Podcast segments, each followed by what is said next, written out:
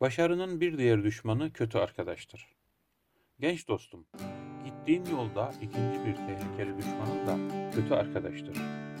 Arkadaşın kötüsü emin ol ki bir gencin başına gelebilecek kötülüklerden en kötüsüdür. Ve her kötülük gibi o da sinsi ve maskelidir. Hem maskesini gayet ustaca takınır. Dost ağzı kullanır. Seni kollar ve yardımına koşar görünür. Seni kendisine imrendirmek için yapmadığı şaklabanlık kalmaz. Tembellik senin içindedir ve sana senin ağzınla konuşur. Arkadaşın kötüsü ise sana kendi ağzını kullanır ve seni tembellikten daha çok kendine bağlar. Zaten tembelliğin işi asma, hoppalığa ve züppeliğe düşme şekli çoğunlukla kötü arkadaş etkisiyle başlar ve zamanla alışkanlık halini alarak içimizde yerleşir. Kötü arkadaşın korkulacak bir felsefesi vardır.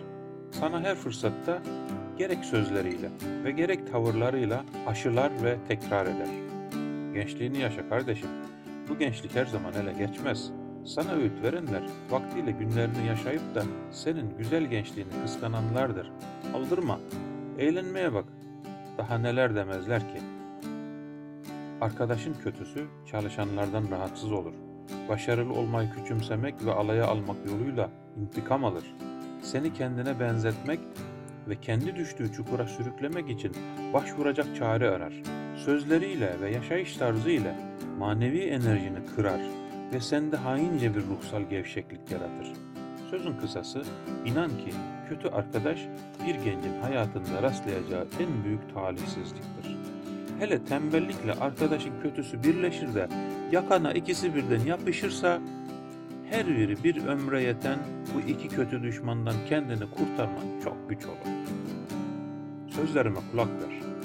Arkadaş olacağın kimse de arayacağın şart çalışkanlık, dürüstlük ve iyilik severlik olsun. Tekrar okuyorum. Arkadaş olacağın kimse de arayacağın şartlar çalışkanlık, dürüstlük ve iyilik severlik olsun. İyi huylarla bezenmiş olan bir insan diğer bütün iyi özelliklere de sahip demektir. Bunu unutma ve bu şartı bulamadığın kimseyle sakın arkadaş olma. 3. Başarının bir düşmanı da kötü örneklerdir. Başarı yolunda senin bir düşmanın daha var ki bu da kötü örneklerdir. Bunlar takıp takıştırmakla, kiminin ayağına çelme takmak, kiminin gözüne kül atmakla servete, mevki ve şöhrete kavuşmuş, becerilerinin ve hak ettiklerinin üstündeki yerlerde oturmuş, insan kılığındaki hayvanlar ve parazitlerdir. Gerçi bunlar yalnız bugün değil, her devirde görüle gelmiştir. Her zaman insanların saflığından ve temiz yürekliliğinden faydalanarak kese doldurup ense şişiren açık gözlere rastlanmıştır.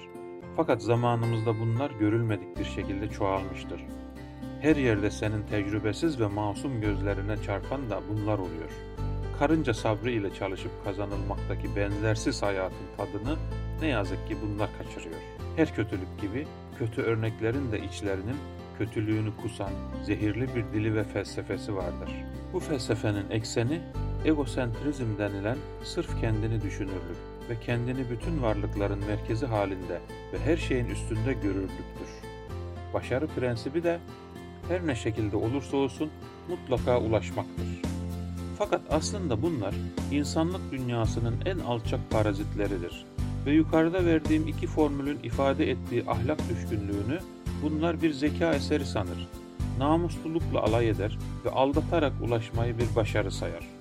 Sakın bunları hayatın için rehber alma. Şarlatanlığın ve parazitliğin gösterişli hayatından gözlerin kamaşıp da sakın namuslu çalışmanın güvenilir sonucundan şüpheye düşme ve manevi kuvvetini kırma. Geleceğini karanlık bir tesadüfün cilvesine terk etme.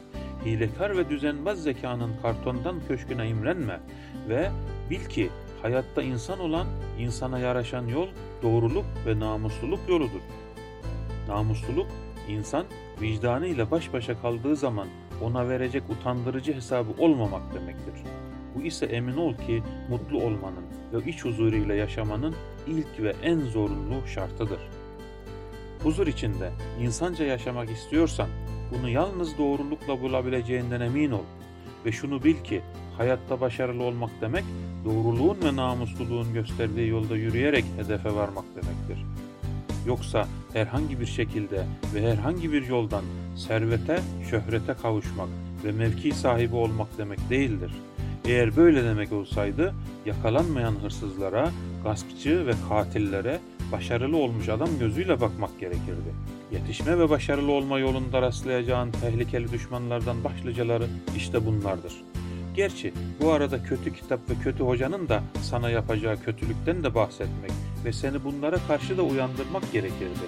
Fakat bu son iki kötülükle uğraşmak sana değil, memleketin eğitim hizmetleri başında bulunanlara düşer. Dediğim gibi senin elinde bütün bu düşmanlara karşı koyacak kuvvetli iki silahın var. İradeli olmak ve çalışmak. Şu halde mesele iradeyi terbiye edip iyiliğin hizmetinde kullanmakta ve çalışmayı verimlendirmenin yolunu ve yöntemini bilmektedir. Bence senin her şeyden önce muhtaç olduğun bilgi budur.